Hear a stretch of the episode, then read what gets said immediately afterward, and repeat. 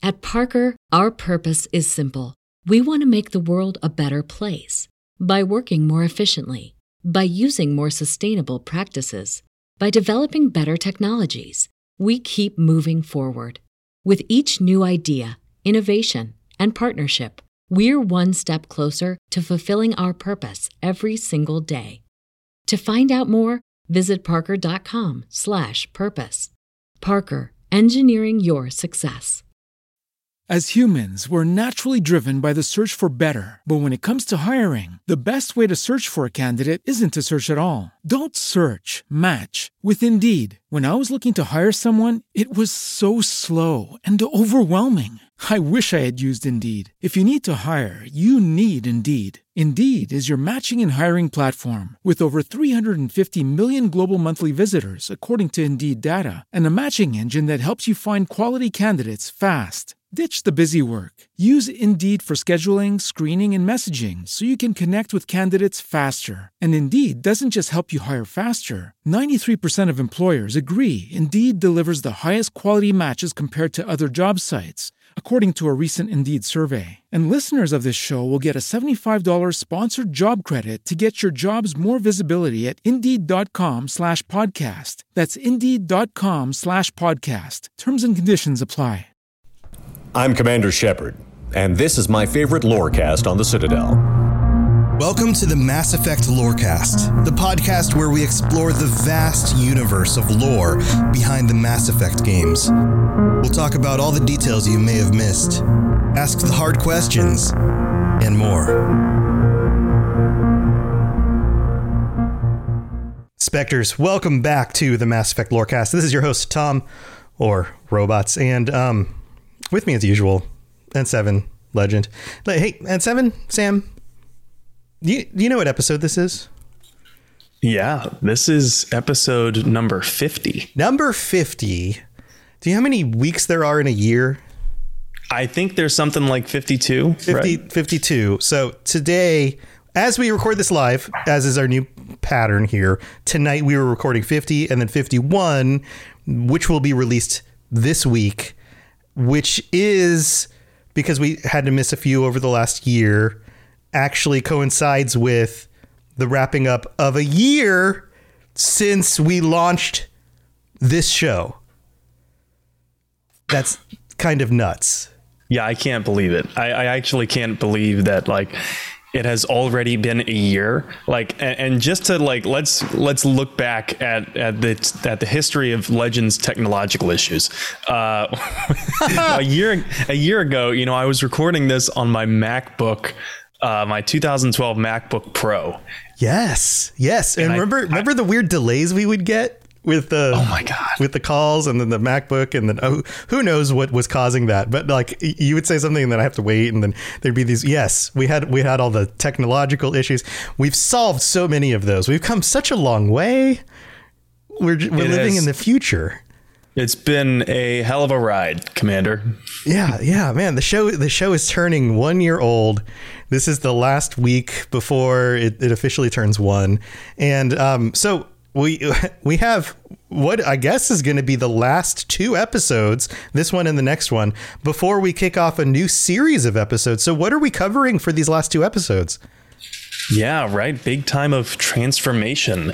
We could consider this episode an advent of the new era of the Mass Effect Lorecast. Uh, this is going to be a two part episode. Yeah. So, and, and it's going to focus on the Citadel Council.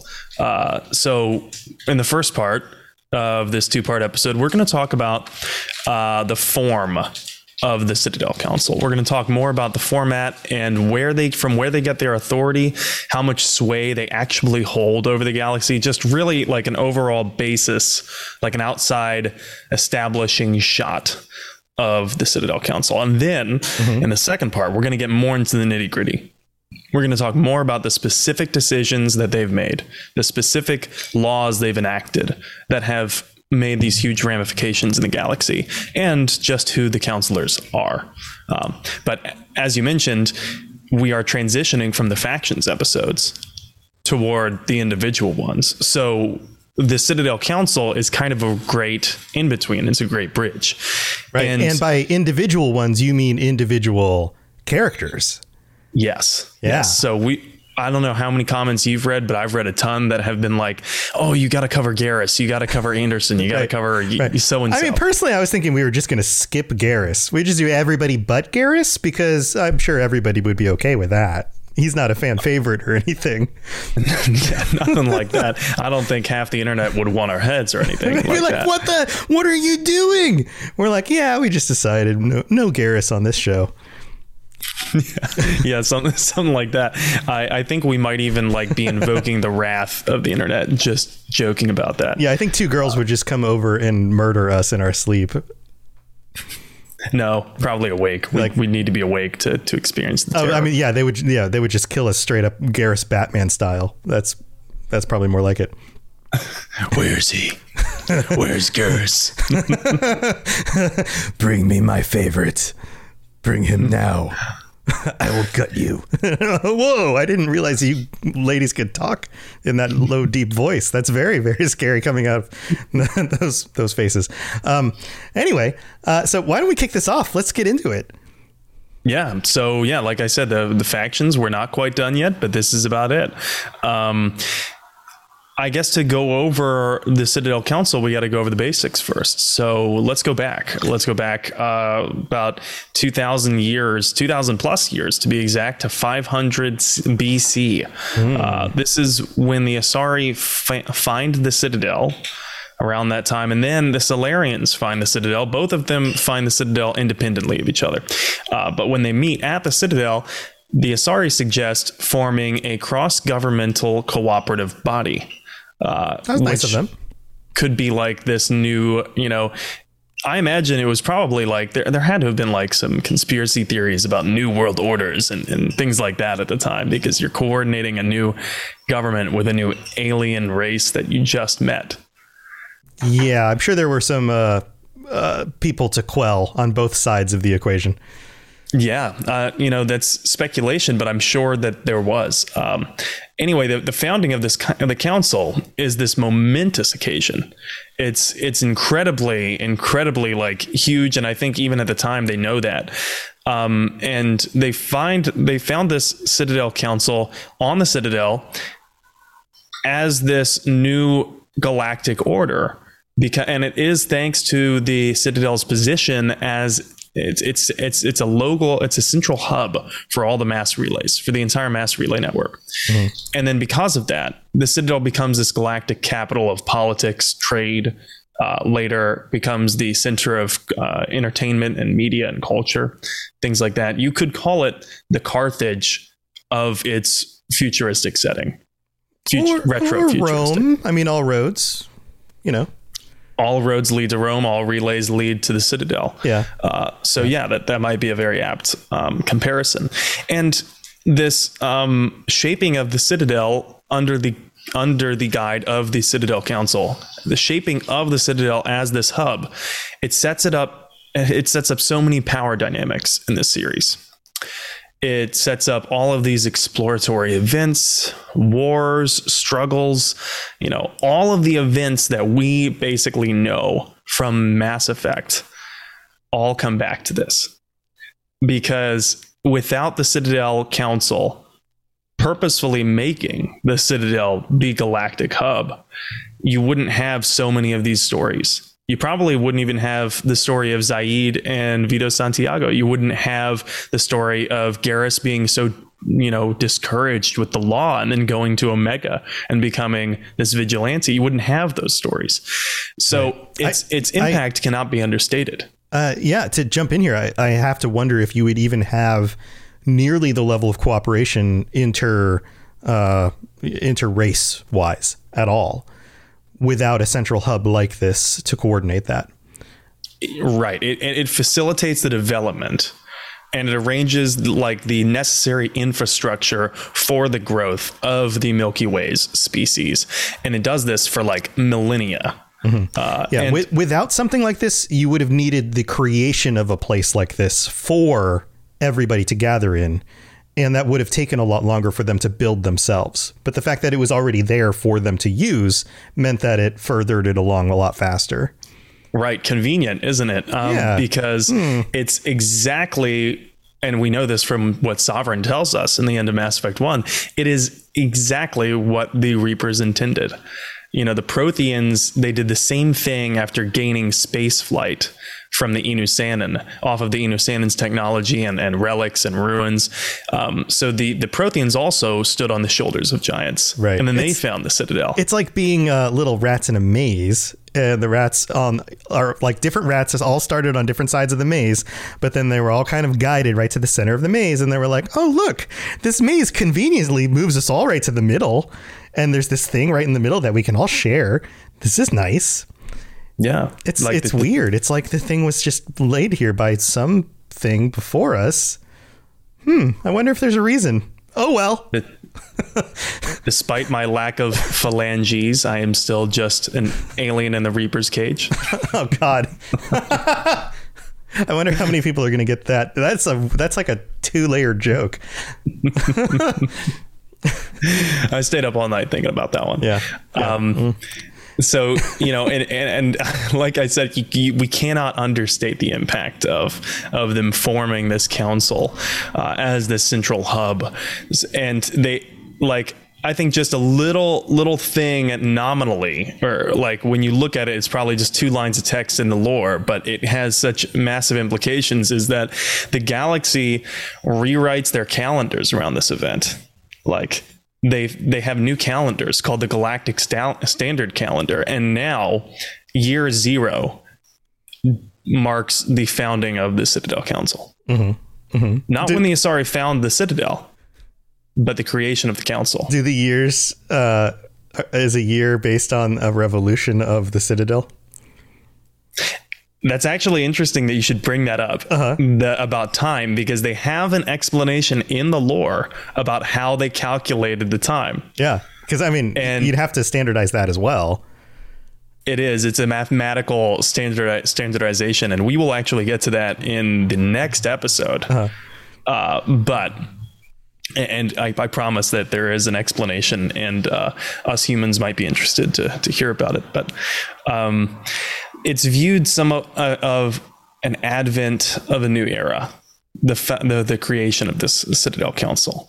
Uh, because it's a, it's this new era of what I imagine the Asari are hoping is a utopic type of cooperation, an era of you know cross species coordination, and given that the Salarians are not a, outwardly hostile, it probably seems pretty doable. Of course, I I mean, it's all going to work out perfectly. I don't see any reason why it would fall apart.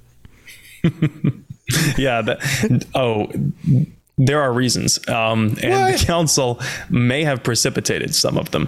Um, but each of each of the council species has general characteristics typical of what we've learned about their cultures by the time the player character meets them in Mass Effect 1. And in, in my opinion, they serve as a representative for what we should think of each of the races in the beginning. And notice I said that the, the council was founded by the Asari and the Salarians. It wasn't until later that the Turians came in, and we kind of discussed this in a previous episode, but we'll get to that in a little bit. Um, by the beginning of Mass Effect 1, it's the Salarians, the Asari, and the Turians on the council. And the Asari very clearly are supposed to be level headed diplomats and mediators. The Salarians, very shadowy, even from their hooded, you know, the, the Dalatrass's hooded appearance, uh, gathering intelligence and information, very cautious, never want to act before the intelligence has a chance to confirm something. And the Turians are, are bru- brutish. I don't want to say brutish like Krogan, but brutish as in stern, rigid, military peacekeeping forces. Right. Not not brutish as in dull and dim witted. Right. Brutish as in uh, disciplined and militaristic. Right. And so each of these races in the, on the council, their counselors represent the associated characteristics with that race, I think.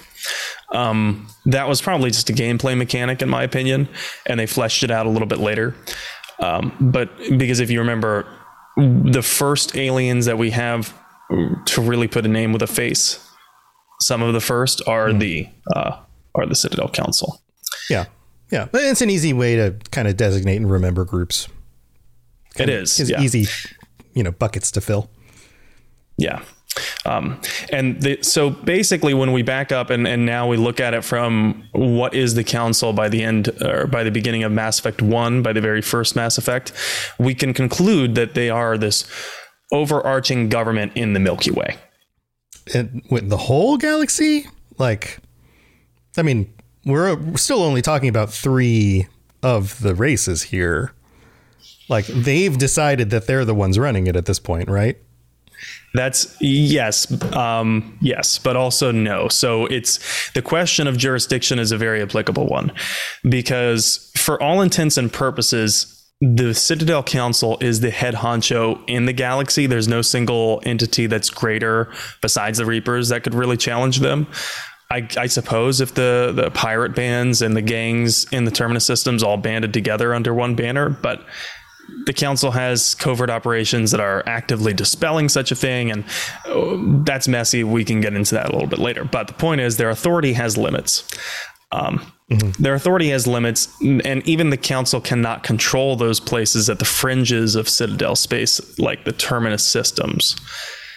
And so, termin- Citadel space is the term that Mass Effect uses to designate the bounds of council authority, the geographical bounds. Um, and yet it's a very loosely defined term. So I did my research to try to see if I can define this as best for us as I can. And it's interestingly not what you would think.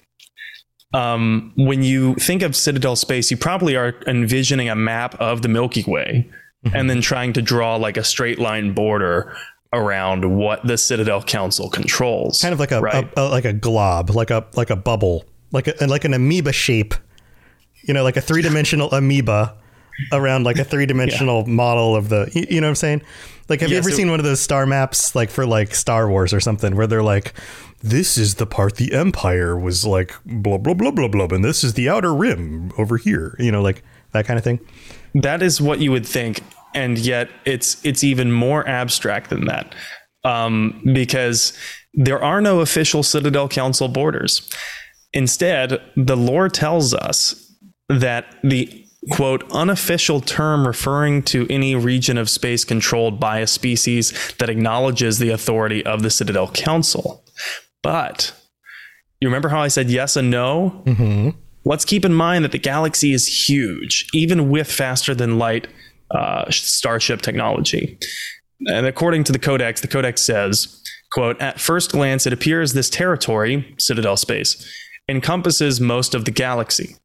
But in reality, however, less than 1% of those stars systems have been explored. So it's very, it's a lot of empty space that no one really knows what's going on in. This makes sense. Yeah. Because the uh, there aren't really any rest stops or gas stations to pull off along the highway, and the highway is even a bad metaphor because mass relays are point to point. They're not this this uh, path that you can travel along. It's just a point to point teleportation thing.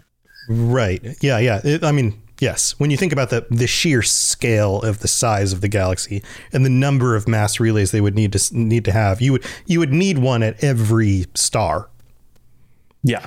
Like yep. you would you would just in order to actually explore all of all of space in a um, you know a, a, an actual standard amount of time that would be you know good for any regular race to be able to do within a few lifetimes like you would need a mass relay on every every single star Right. And the, the distance between some mass relays is so massive that even with FTL tech, it would take like way too long to travel that conventionally. Yeah. So yeah. who the hell knows what's at the byway point? Right. You know, yeah. Uh, the, the bisector. Yeah. Um, there could be hundreds so, of thousands of other races out there that most of these races have never even heard of, will never even engage with within, you know, regular lifespans. And yet, the Citadel Council, a body that these races may have never heard of, lay claim to that territory. Yeah, right, right. And yeah. so it's this very loosely defined thing where you know it, it refers to any region of space controlled by a species that acknowledges the authority of the Citadel Council. Sure. It's very it, it's it's vague and it leaves a lot of room for uh, you know uh, geographical contests. Yeah. And it's also worth noting that with the mass relays, the user being the pilots, they stay within the confines of pre-programmed destinations. So we're, they're only ever going places the Reapers want them to go. Right. Right. Yeah. Yeah. Yeah. It would it would take um, a very long time to to get to the point where they could explore all that other empty space. Okay, so now that we know the limits of the council's reach based on the size of the galaxy and all that, what about them as like a body? How many members do they have and who's represented? So the council is made up of one counselor from each council race. And like I said at the beginning of Mass Effect 1, that's one uh, one Asari, one Salarian, and one Turian. And so we have a multi-headed governmental body. They are all co-rulers in this head, which is a form of government that we call diarchies. Um, are there any real world examples that come to your mind, like about diarch- diarchies? Uh, well, I mean, like uh, the Roman triumvirate would be a Yes. type of diarchy. Um, they're they're not typical because they're they're very hard to manage. Um, something like uh, uh, the um, split of power among um, you know the executive branch, the legislative branch, the judicial branch is kind of like that without a specific head of individual branches. So like the executive branch is the only one that actually has a figurehead of the branch whereas even though the legislative branch has like a a leader of the house and and a leader of the senate, it doesn't mean that those people are the like the individual leaders of those groups. The group still has to vote as a whole. So it technically doesn't fall under the same kind of diarchy system, but you still have a division of power across three branches. Um, yeah. Yeah, but yeah. Sorry. there ahead. are there are myths too and, and other stories that we've heard in, in, in the current conversation cultural conversation about um, about brother kings or two people that would try to share a kingdom with equal authority and it almost never works out No, it's yeah, it's it's pretty tricky. You know, even even with three groups, all you have to have is two people make a deal with each other, and then they always outvote the third. You know, it, it's it's a tricky system. Right. So it is somewhat remarkable that the Asari and the Turians haven't tried to edge out the Salarians or vice versa and any combination of the 3 Um, and so, and initially, like I said, it is just the Asari and Salarians. And then, as a result of the Krogan rebellions, the Turians are invited as a as the bulk of keep, peacekeeping forces. So they're like, you know, the enforcers, the Turians, and that's why they're invited on. And then after Sovereign, Saren, and the Geth launch this massive assault on the Citadel in Mass Effect 1, humanity is invited too, depending on Shepard's choice. Uh, and then everyone else, nada, no, nothing. So- yeah, that's. I mean, it, it is crazy to think that humanity made it like that far, being that they were so new. Um, so I remember our conversations about the Volus becoming a client race of the Turians. Remember that? Uh, and some of the aliens being resentful of humanity getting a seat at the table because they they joined so quickly after discovering, it, you know, the Citadel and all of that. Um, so what does all that mean for the council as a whole? Uh, well, who let who the council lets in and who they don't has massive implications for the entire series in terms of legislative representation, legitimacy and authority, uh, interpersonal politics. I mean, you name it. This is a um, not a great system that they have to make everyone feel included. And although some people might scoff and laugh at that, that, oh, you know, who cares if others feel included or not? It turns out when you are trying to govern a population of people and they don't feel like they have a say in the future, they can get kind of pissed off. Yeah, yeah. Not a great recipe for stability. And tons of things happen that threaten the stability of the, uh, you know, established galactic order in Mass Effect. But that is another can of worms. So we can probably hop into the mid break first. All right, so we'll we'll hold on to that. We'll get back to that after we thank our patrons. So we'll be right back. I am so excited about our sponsor this week, Marvel Strike Force. I freaking love Marvel Comics. Growing up, I collected comics and the trading cards, and I've seen pretty much every Marvel movie they've made so far. So if you're into Marvel like I am, go check out Marvel Strike Force. This is a mobile squad RPG. You can collect and unlock all the different heroes. You fight against supervillains. There's a campaign, there's a blitz mode, there's an arena, there's a constantly evolving meta. And right now they're celebrating the Deadpool anniversary event. This is a mission from Strike where you log in the first time and you unlock this generous gift containing character shards, an anniversary diamond orb, gear, a bunch of other items. It is absolutely the right time to jump in and try this game out. Click the link in the show notes to download it now and then use the promo code MAXPOOL, M A X P O O L, MAXPOOL. Don't miss out on all the free stuff and thanks again to Marvel Strike Force for sponsoring this episode. At Parker, our purpose is simple. We want to make the world a better place by working more efficiently, by using more sustainable practices, by developing better technologies. We keep moving forward. With each new idea, innovation, and partnership, we're one step closer to fulfilling our purpose every single day. To find out more, visit parker.com/purpose. Parker, engineering your success.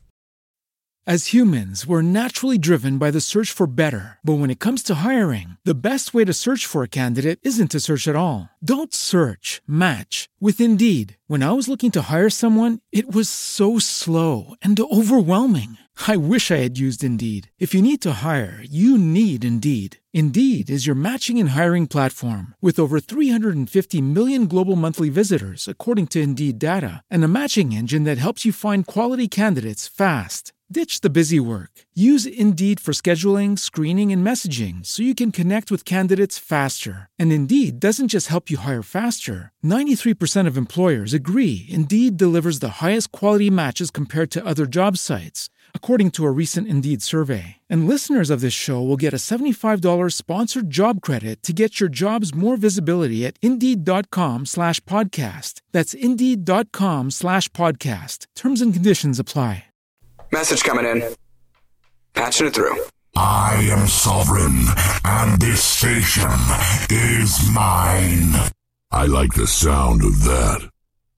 All right, so here we are in the middle of the show, and we get to thank our new patron, Becky, for signing up. Becky, thanks for joining the Patreon, and thank you to all of our patrons. We currently have 46 patrons supporting the show. Thank you to every single one of you guys, and a big, big thank you to our Tier 5 Shepard level patrons, Hool the Fool, Apollo, and Pipe Man.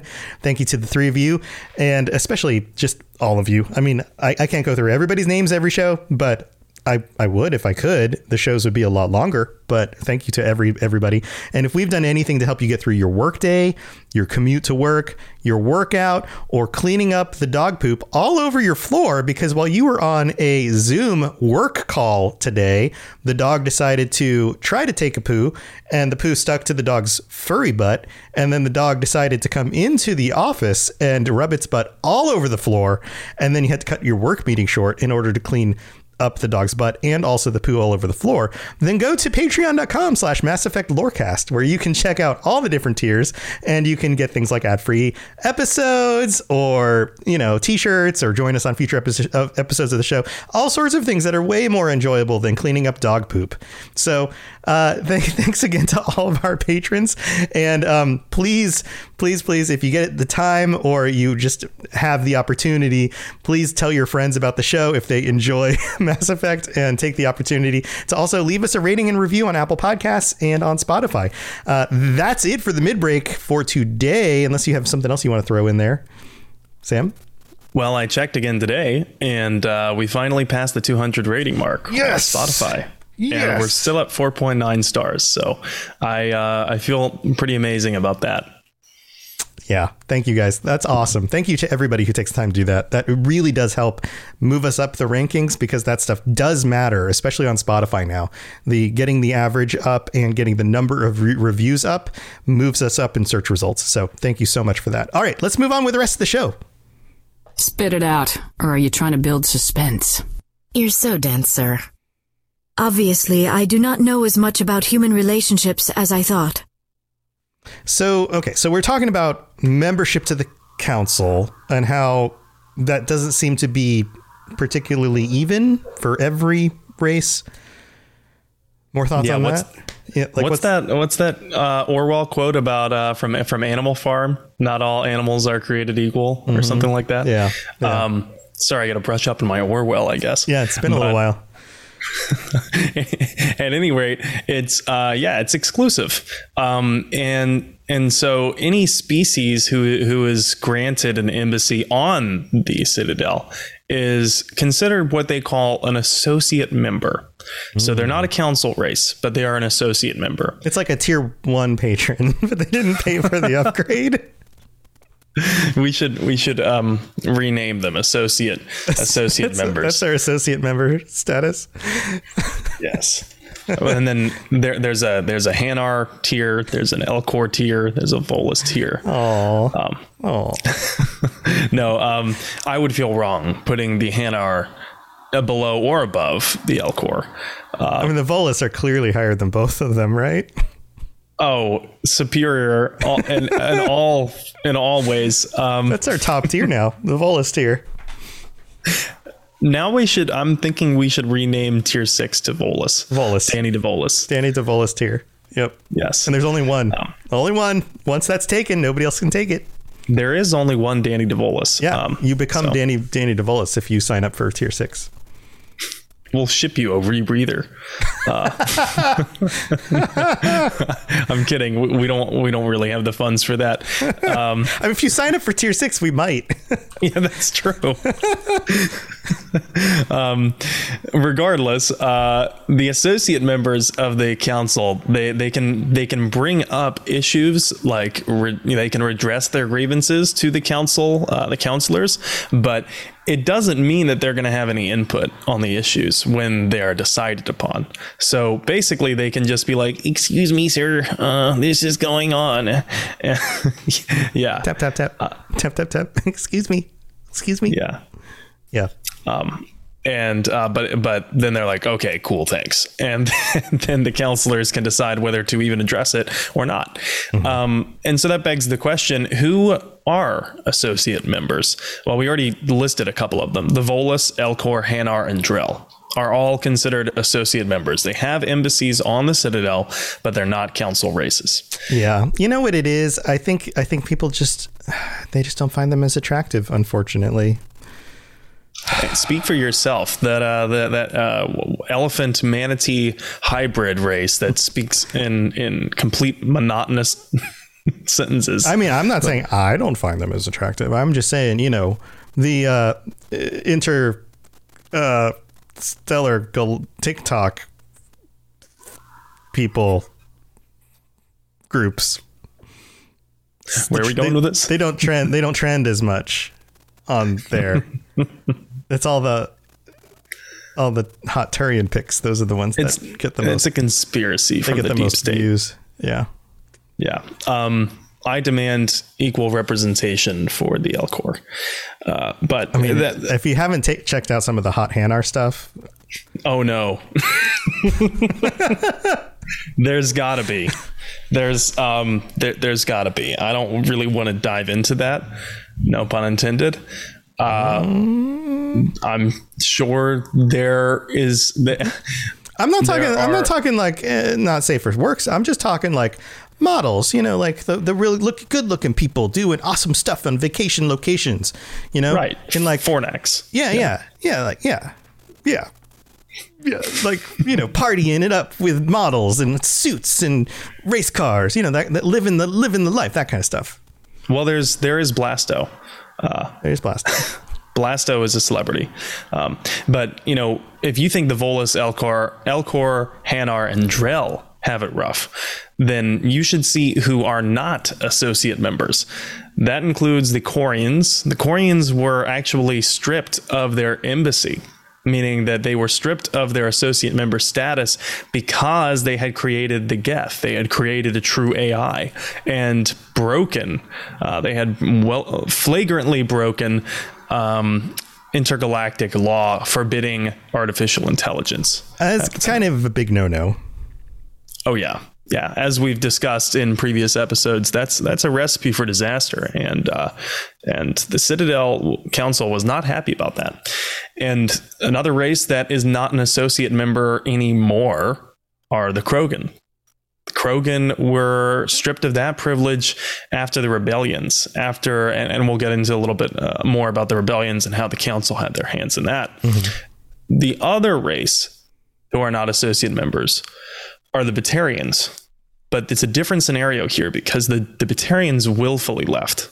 So they forfeit their embassy because after this human colonization uh, conflict in the Skyllian Verge, and then the council ultimately ruled along the side of humanity, saying that humanity had the right to colonize where they were.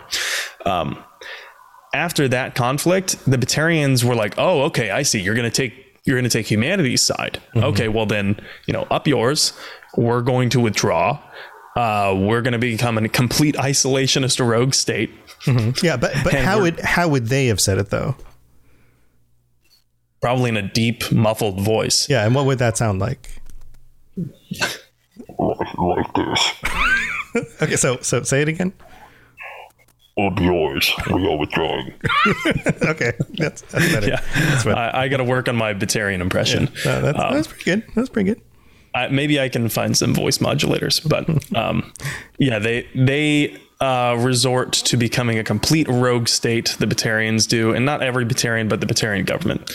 Um, and and what does this mean for the races who are not? You know, the Batarians. The I would say the Vorcha, but the Vorcha don't really seem capable of organizing beyond anything except for tribes and loose tribes at that.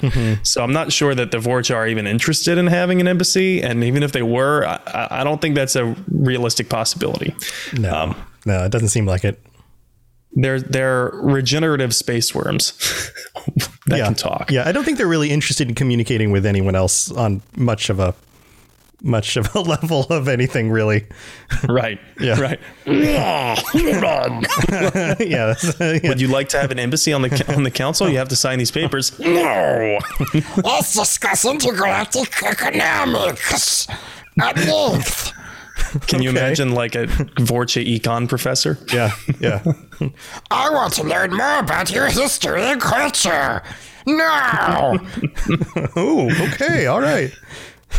Listen, we we cannot print more money. That's going to flood the economy. It's going to send inflation through the roof. Solid point. I totally agree. Okay, great. More gold coins. He aggressively aggressively agrees with me. Wonderful. Vorcha economists, the world's top uh, experts. Um, I think they'd probably be more Keynesian. Uh, that's a different. That's a topic for a different different podcast. The fortune the Vorcha economics podcast. that is a very specific niche. Very niche. Um, Yeah. But yeah, that's probably why they're not included on the conversations. Um, and the other people who are not included on the conversations, who we just mentioned, the Quarians, the Krogan, the Batarians. So what does this mean for them? Well, it means that they're not considered in any of the binding resolutions. It means they're not considered in any of the laws or research and development, the resolutions, the executive orders.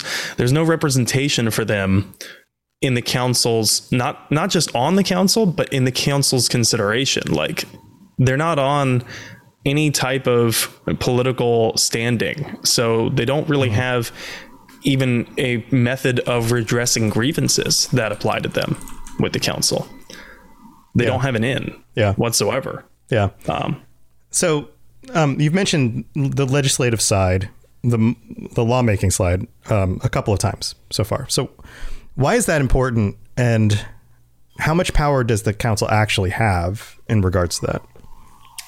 Well, that's a that's a great question, and you know about jurisdiction, supremacy, legislative priorities, that kind of thing.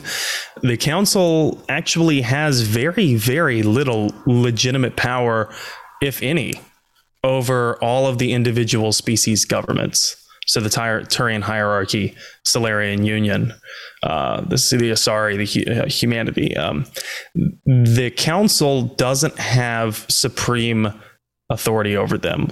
Like, say, the United States federal government has supreme authority over a state government. Right. So it's more of like a confederacy. Right. Kind of. And, and, it gets very messy.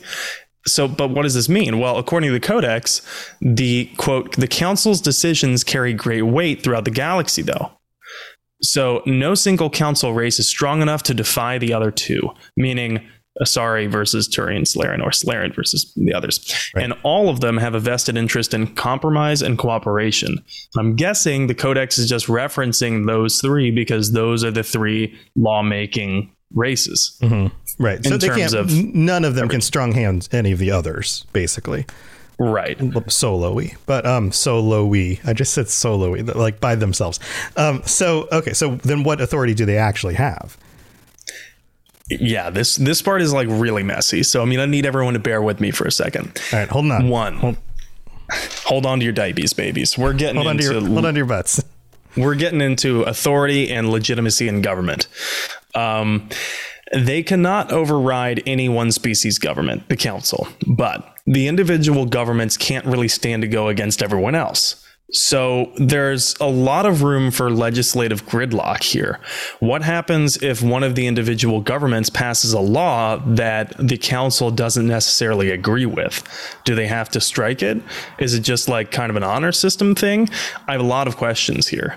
Um, probably the universe was set up this way by the writers because it lends more space for interesting stories. Mm-hmm. If everything was very clear cut protocol and there were no conflicts, that's pretty boring. Yeah. Yeah. Um, it's also not realistic. Right. I mean, think it's about also very not realistic. Think about any time you've had a group of nations try to cooperate in any specific way. You, it never goes. It never goes that simply you know, some nations cooperate well, but not all nations. like, and the other thing is, do you really think that they'd get any of the uh, alien races on board onto like signing on to this whole idea of the Citadel space if they had to willfully relinquish sovereignty over their own people? Oh, sure, yeah, no, like nobody's going to do that. Definitely not. There would be massive protests, revolutions, like hell no. Right. Um, and especially not considering the Asari are supposed to be the pillar of democracy, right? They have this synthetic democracy going on. Um, that's one of the reasons why it's messy. Number two, this is an authority that we know that they do have. They have a treaty making authority. They can they can prepare treatises. And they act as mediators in conflicts. These don't always have to be active firing at each other conflicts. Sometimes they're colonization feuds, like we mentioned with the uh, humanity and the Batarians. And then other times there are direct confrontations, like the first contact war between Turians and humanity. And the council in both instances tried to act as a mediator and resolve the differences. Turians in, the latter were ultimately ordered to pay reparations for their force against and their, their occupation against Shanxi, because if we remember the human colony of Shanxi, the Turians were wiping out entire city blocks from orbit just to take out single strike teams of Marines. And yet, there's this clear cut conflict mediation authority that they have because who else could fill that role? But there's also the council passing binding resolutions, laws, and treaties that all species who wish to be included in the galactic society must abide by. So it's very, very specific now. We're getting very into like the weeds, like these are mm-hmm. overarching laws that are binding and everyone has to agree to them. And we can get into the specifics next episode but the point is that the council does have this power. They've proven it over and over and over again. And they have this power to pass laws that require, like it's not an option, they require the adherence across different species governments. Right. And, and if they refuse? Uh, well, a couple of different things can happen. Um, one, if they refuse in a very belligerent way, I suppose they could face direct military engagement. Just ask the Krogans. Mm-hmm. Uh, they refused to abide by council order to withdraw from Lusia, an Asari colony, because the Krogan were attempting to colonize what was already colonized. Um, and thus the uh, the Spectres, one of the enforcement branches of the Citadel Council, they uh, they decided to strike at the Krogans, and that launched the Krogan rebellions. So there there is a repercussion if you don't abide by some of these things. There's and, and the specters and the STG are kind of macro interworld level repercussions that they can they can use on ne'er do wells and also people that just don't recognize their authority uh, within what Citadel space is considered. There's also CSEC on a micro level, micro local policing level. But the other thing that can happen is something that happened to the Batarians. Ultimately, the Batarians kind of did it to themselves, but it's not like the council is sending diplomatic corps out there and constantly trying to get them to open up. There's there's a big problem here where you can, and they've done it to the Quarians. This the council can effectively exclude them from the galactic economy, the galactic culture sphere, the media, you name it. And this is weirdly relevant today. it, it really is. Yeah. Today on March 14th, 2022. Um, that, you know, we, I think there was a huge misconception for a long time. Like, oh, okay, well, you can exclude us from the economy, but what does that matter? Right, right. But yeah, in a everybody's connected now global economy, that really does freaking matter. Like, oh yeah, like we're seeing the proof of that in just like the last three weeks with the the Russian conflict. That if, I mean, that that just shows the power of corporate, like just corporations now. I mean, for better or worse, that just shows the power the of corporations banking. and and world banking. Like uh, together, all of these corporations have decided we don't like what Russia is doing, so we're going to pull out or we're just going to cut off business. And if enough of them do it, then the money is now worthless.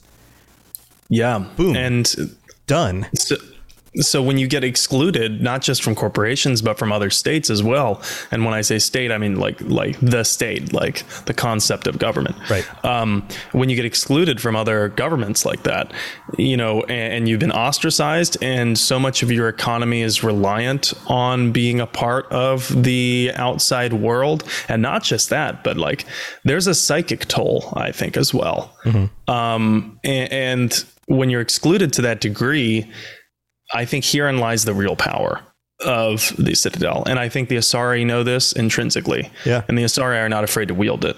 Yeah. Yeah. No, Look it, at what has sense. happened to the Quarians. Yeah. I mean, they've been ostracized. They're, of course, they've been kicked off their home planet by the Geth. But, and not only are they nomadic, but they don't have really anywhere to go in Citadel space because the Council hasn't allocated them a world. Yeah. Yeah. And this is amazing because so much of what we see in Mass Effect is written based on historical precedents. And we talk about this all the time. You know, like this is an example from ancient Rome. This is an example from uh, the you know history of Chinese empire or whatever, right? Like but this right here, this idea that the council can wield power due to financial and culture and media and these kinds of things, we haven't seen that play out until right now. And the fact that this was written over a decade ago, like they predicted this in the storyline. yeah. Like that's really freaking cool. They're like, no, in a system that's this inter- integrated, where all of these races, cultures, peoples have to work together, and all of their economies are tied together then if you ostracize one of those economies, one of those groups in all of these ways, it will have a toll. That is a legitimate threat to those people. And so yes, that that is something that you can wield against them if they do not comply. You don't and have to is, wield military might. You can wield these other things. This is applicable in our world and we don't even have a one world currency yet. Right. Right. But, we, we don't need one because our our currencies are so tied together at this point. Right, but Mass Effect does. Yeah. In Citadel space, there is a one galactic currency. We'll talk a little bit more about that in the next episode.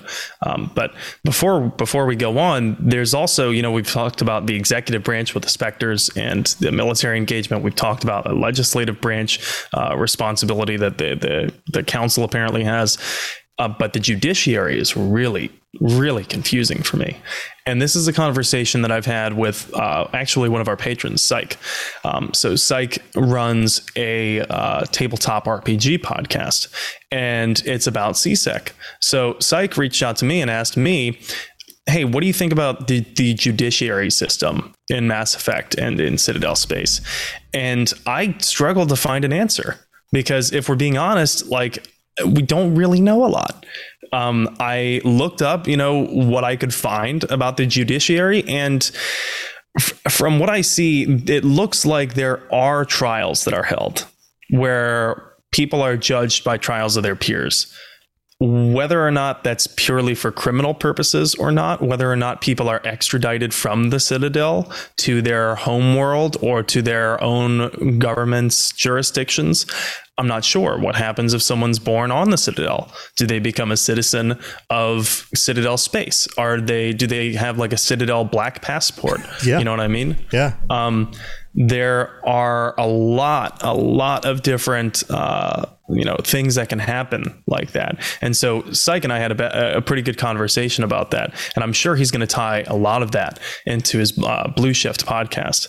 And uh, so, yeah, but uh, from what from what I can tell about the Citadel Council having a hand in the judiciary, I don't know if there's enough in lore to definitively state any extent of that. Yeah. That's a good question. So, um, so we'll go into more of this stuff on the next episode. That wraps up this episode. Um, man, this is some really interesting stuff, and and I, again, I think it's really cool that they they saw the writing on the wall in our own system to be like, okay, if you extrapolate this out to an intergalactic system, then this would be kind of the way you could kind of play stuff out. So, yeah, you could call Drew Karpyshyn a prophet, I guess. I guess so. Uh, pretty pretty cool. Well, you got anything else you want to share before we head out? Yeah, um, you know, as always, I am streaming every Saturday, Monday, and Thursday. Had to skip today to actually focus on this episode, but I am going to be streaming, you know, back on Mondays again. If you'd like to catch one of my Mass Effect streams on the weekends or some of my other streams, uh, then find me on Twitch at In7 The Legend or on Twitter at In7 The Legend. Awesome. My streams are all on uh, the Robots Radio channel, so Twitch at twitch.tv slash robots radio or youtube.com slash c slash robots radio. That's where this show is streamed on monday nights now starting at 10.30 eastern 7.30 pacific. I just recently launched the uh, lord of the rings lorecast. The third episode went up today. We're talking about the valar valar all of the valar that's singular. And um, they're the powers that created the world and all that stuff very cool stuff. I love the Lord of the Rings and Middle Earth lore, all of that. So if you're into that, then go check that out on whatever podcatcher you're listening to this on. And um, in the spirit of Lord of the Rings, this is this is funny, Sam. I decided to uh, log back in because I never really gave it a fair shake to Lord of the Rings Online, which came out in 2007 and has barely been updated since then. I mean, they keep on creating more content for it because it's still like a live game with like a very small but like really really dedicated fan base. And I created, and I might stream this. I, I might stream at just random times at this point. Who knows?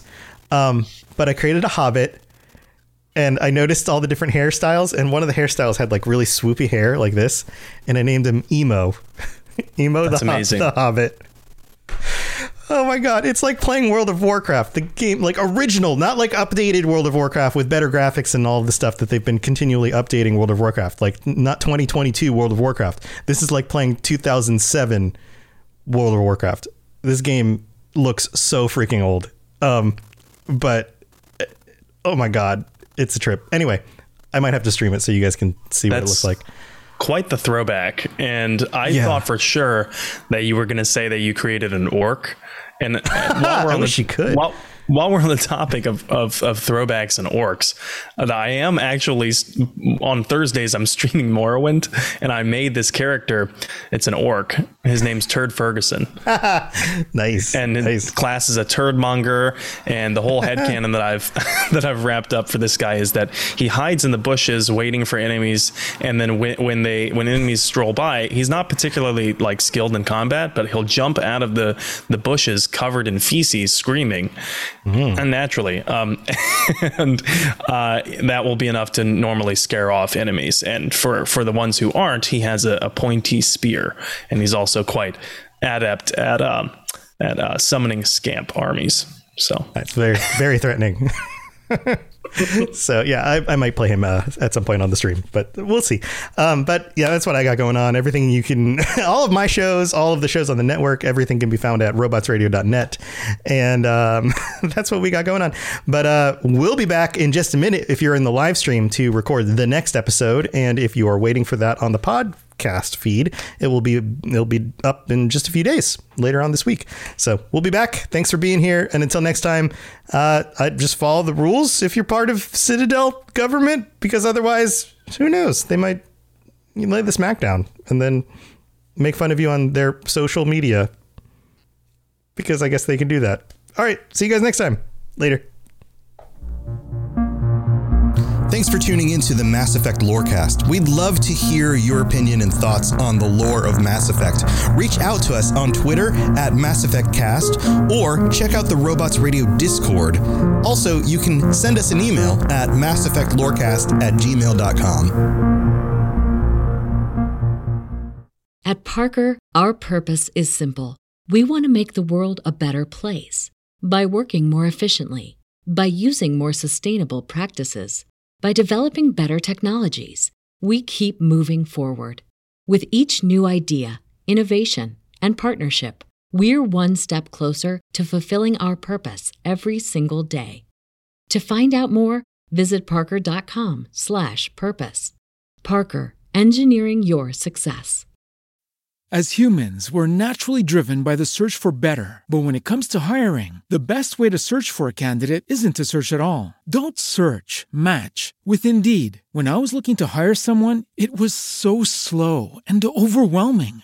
I wish I had used Indeed. If you need to hire, you need Indeed. Indeed is your matching and hiring platform with over 350 million global monthly visitors, according to Indeed data, and a matching engine that helps you find quality candidates fast. Ditch the busy work. Use Indeed for scheduling, screening, and messaging so you can connect with candidates faster. And Indeed doesn't just help you hire faster. 93% of employers agree Indeed delivers the highest quality matches compared to other job sites, according to a recent Indeed survey. And listeners of this show will get a $75 sponsored job credit to get your jobs more visibility at Indeed.com slash podcast. That's Indeed.com slash podcast. Terms and conditions apply.